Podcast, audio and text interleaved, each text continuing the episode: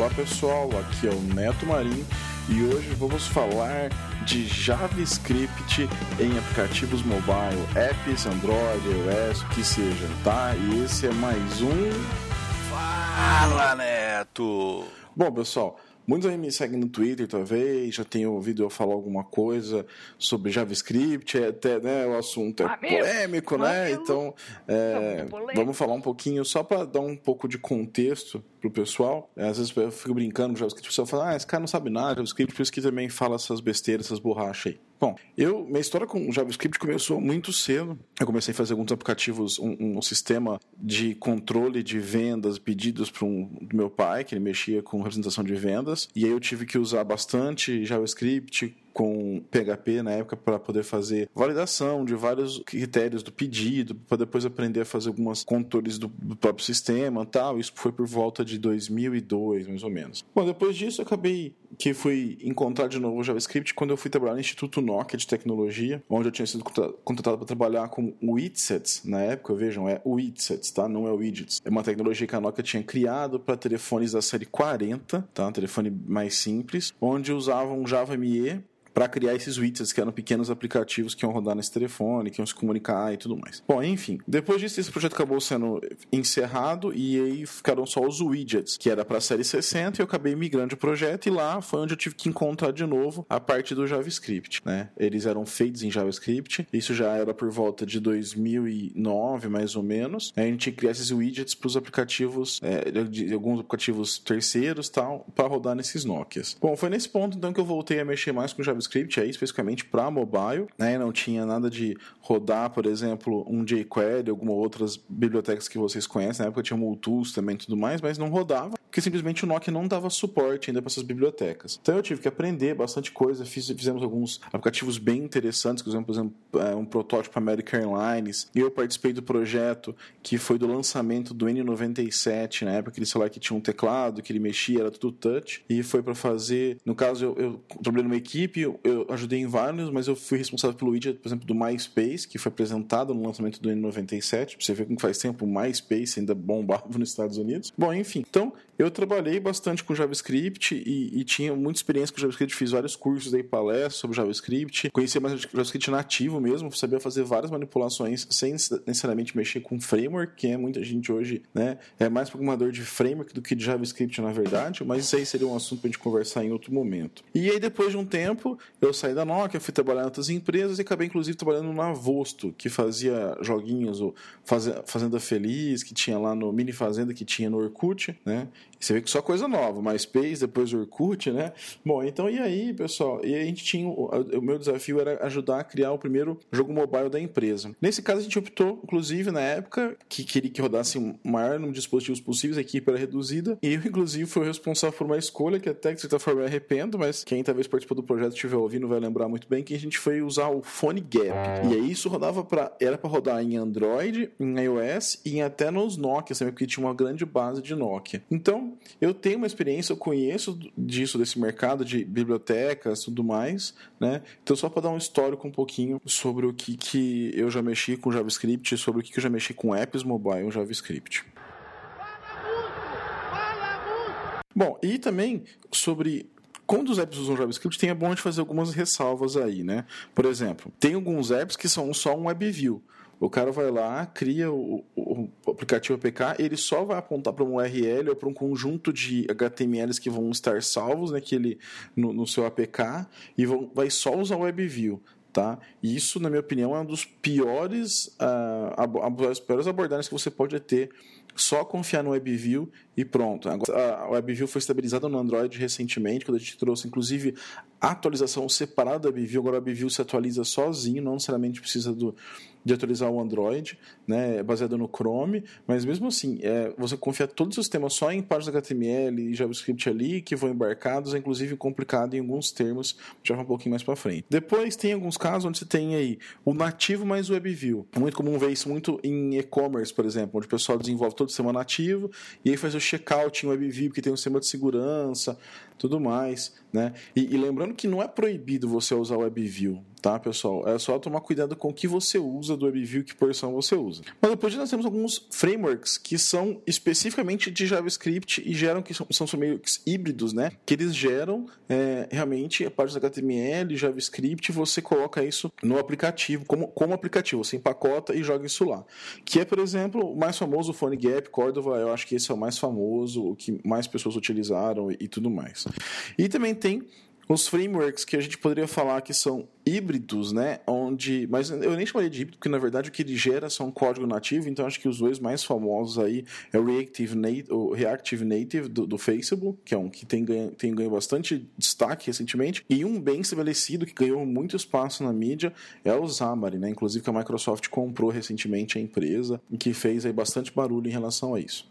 Bom, vamos ver um pouquinho então como que tem a diferença, quais são os principais pontos positivos e os pontos negativos em relação a cada um.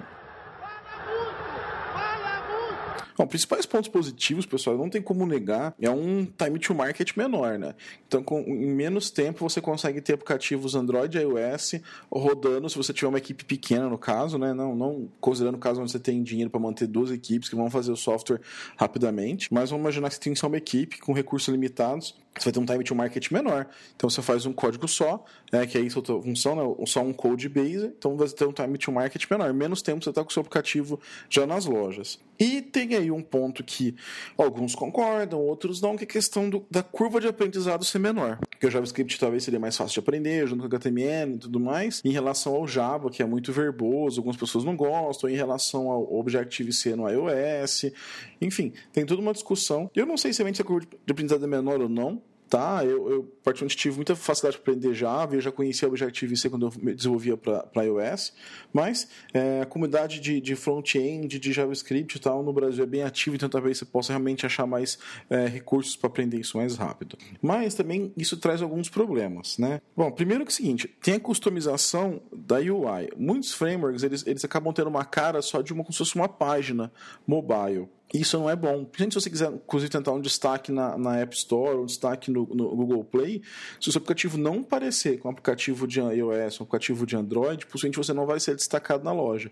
Então você acaba perdendo é, uma possibilidade de ser destaque. E hoje, eu posso falar aqui, pelo menos hoje, nós estamos em 2016, estou gravando esse podcast, o, o, Google, o Android, não dá feature em aplicativos que são, que são feitos só em HTML e iOS também. Então isso complica um pouco mais. Tá? E aí você também gera uma dependência do framework, né? Porque você depende de atualizações desse framework, seja, por exemplo, o, o próprio Reactive, o Xamarin ou mesmo o PhoneGap, você vai depender de, por exemplo, se o Android lança uma funcionalidade nova, você vai depender até que esse framework atualize ou que alguém desenvolva alguma coisa em cima disso para que você tenha essa funcionalidade nova disponível nesses frameworks, tá? E claro, um dos grandes fantasmas aí é a performance.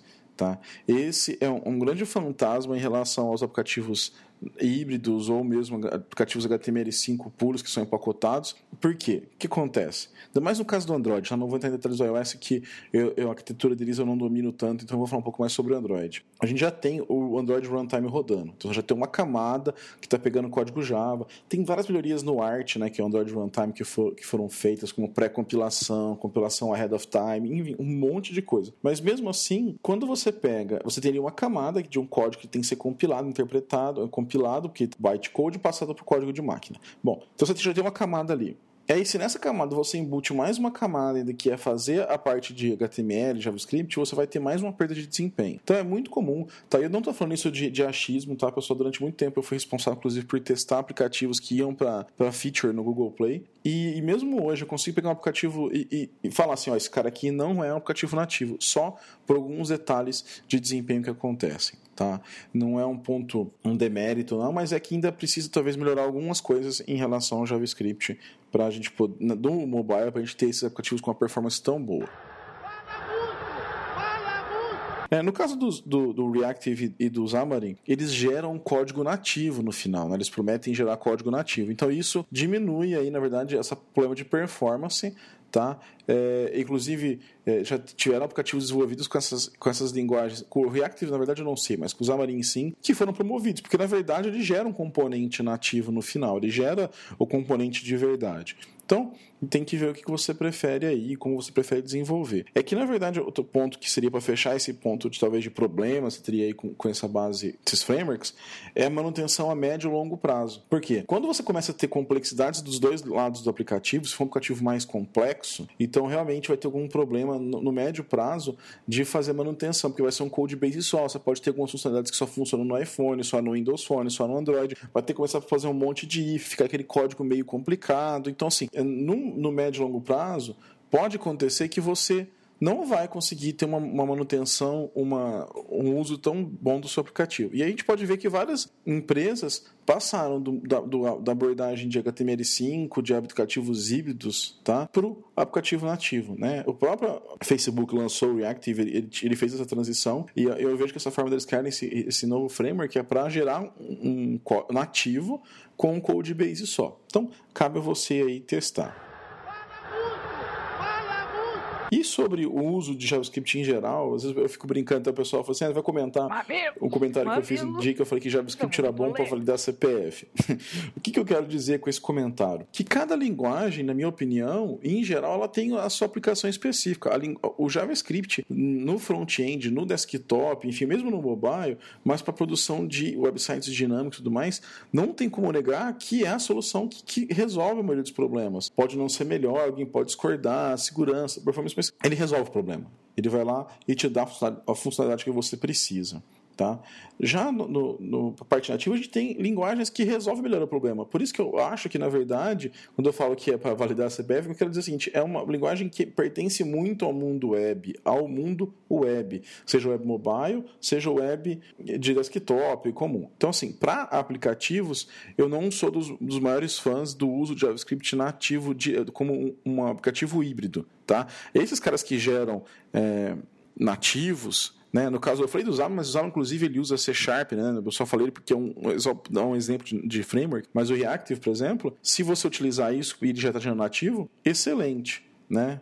Isso, é, isso vai te facilitar. Então tem que testar, ver se como está ficando a manutenção, como está ficando complexo o seu código, tá? E se você não sentir a vontade, não tiver como manter uma equipe, pode ser uma sugestão, né? Pode ser um caminho.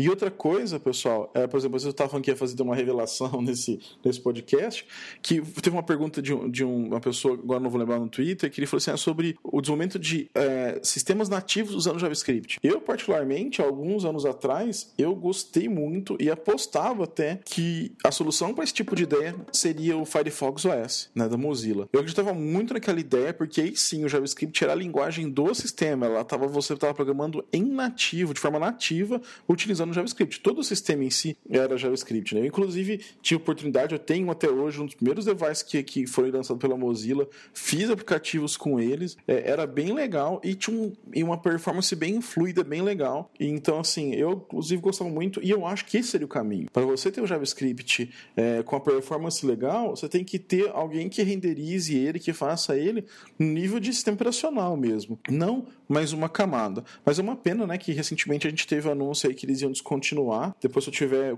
se eu entendi errado esse anúncio, fica à vontade para corrigir aí no feed, no, no comentário tudo mais. Mas eu apostava muito, achava que o Firefox OS seria uma excelente alternativa, dada a arquitetura que tinha esse sistema aí, tá?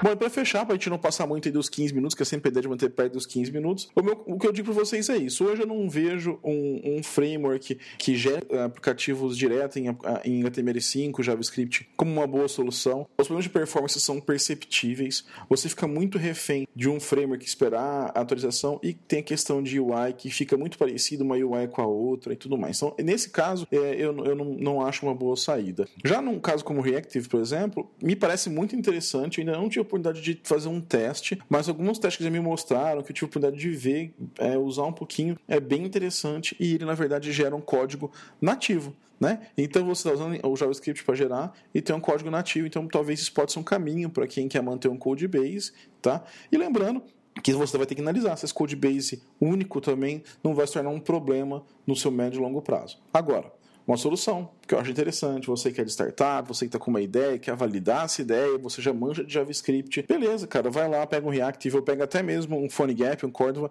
faz seu teste, dá para o usuário testar, tudo mais. Só que saiba dessas limitações, como por exemplo, seu aplicativo nesse estágio vai ter problemas de performance, seu aplicativo nesse caso vai ter possivelmente dificuldade em ser destaque pela App Store ou pelo Google, enfim, tem uma série de coisas que você tem que analisar, tá? Que vale a pena você analisar e perder um pouco do preconceito. E lembrando que muitas vezes que eu falo, brincando com JavaScript, porque tem muitos amigos que são da comunidade de front-end, que são que mexem com JavaScript, são designers, então eu faço a brincadeira com eles, mas acho que toda linguagem tem seu valor, desde que aplicada da maneira correta, né? Desde que aplicada seu, do seu uso adequado. Não querer fazer tudo com uma linguagem só por preguiça ou por comodidade em relação relação a uma plataforma. Então, se você está confortável com JavaScript e, e, gostou do React, vai lá, cara, desenvolve, cria seu projeto e manda bala, porque o importante é você executar, é você fazer. E isso é mais importante, seja você empreendedor ou não. Estou falando isso como é, desenvolvedor. Quer testar uma ideia, teve uma ideia do aplicativo legal, vai lá, cara, baixa que você se sente mais confortável e faz. É isso aí. E manda mais temas para mim lá no meu no Twitter, Neto Marim, que a gente grave os próximos Fala Neto. Um abraço, pessoal, e até mais.